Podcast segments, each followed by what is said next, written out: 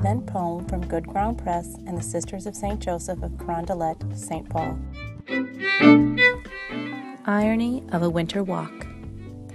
I went for a long walk today, down a dead end road, but found only life, not death.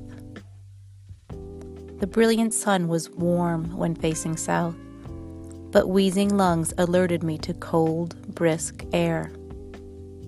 No human creatures did I meet, but signs of life were everywhere.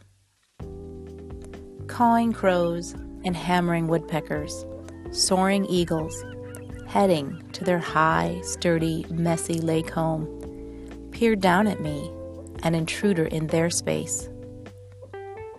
Clean sheets of newly fallen snow blanketed the open fields, but tracks of deer, robins, and pheasants belie the solitude of this wintry nighttime playground.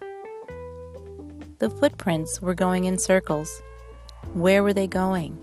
What were they thinking? Perhaps the snow is too deep. Along the way, there was a bridge over the Apple River. The water swirling too fast to freeze. Ice chunks swiftly moved uncontrollably along sending promise of spring ahead.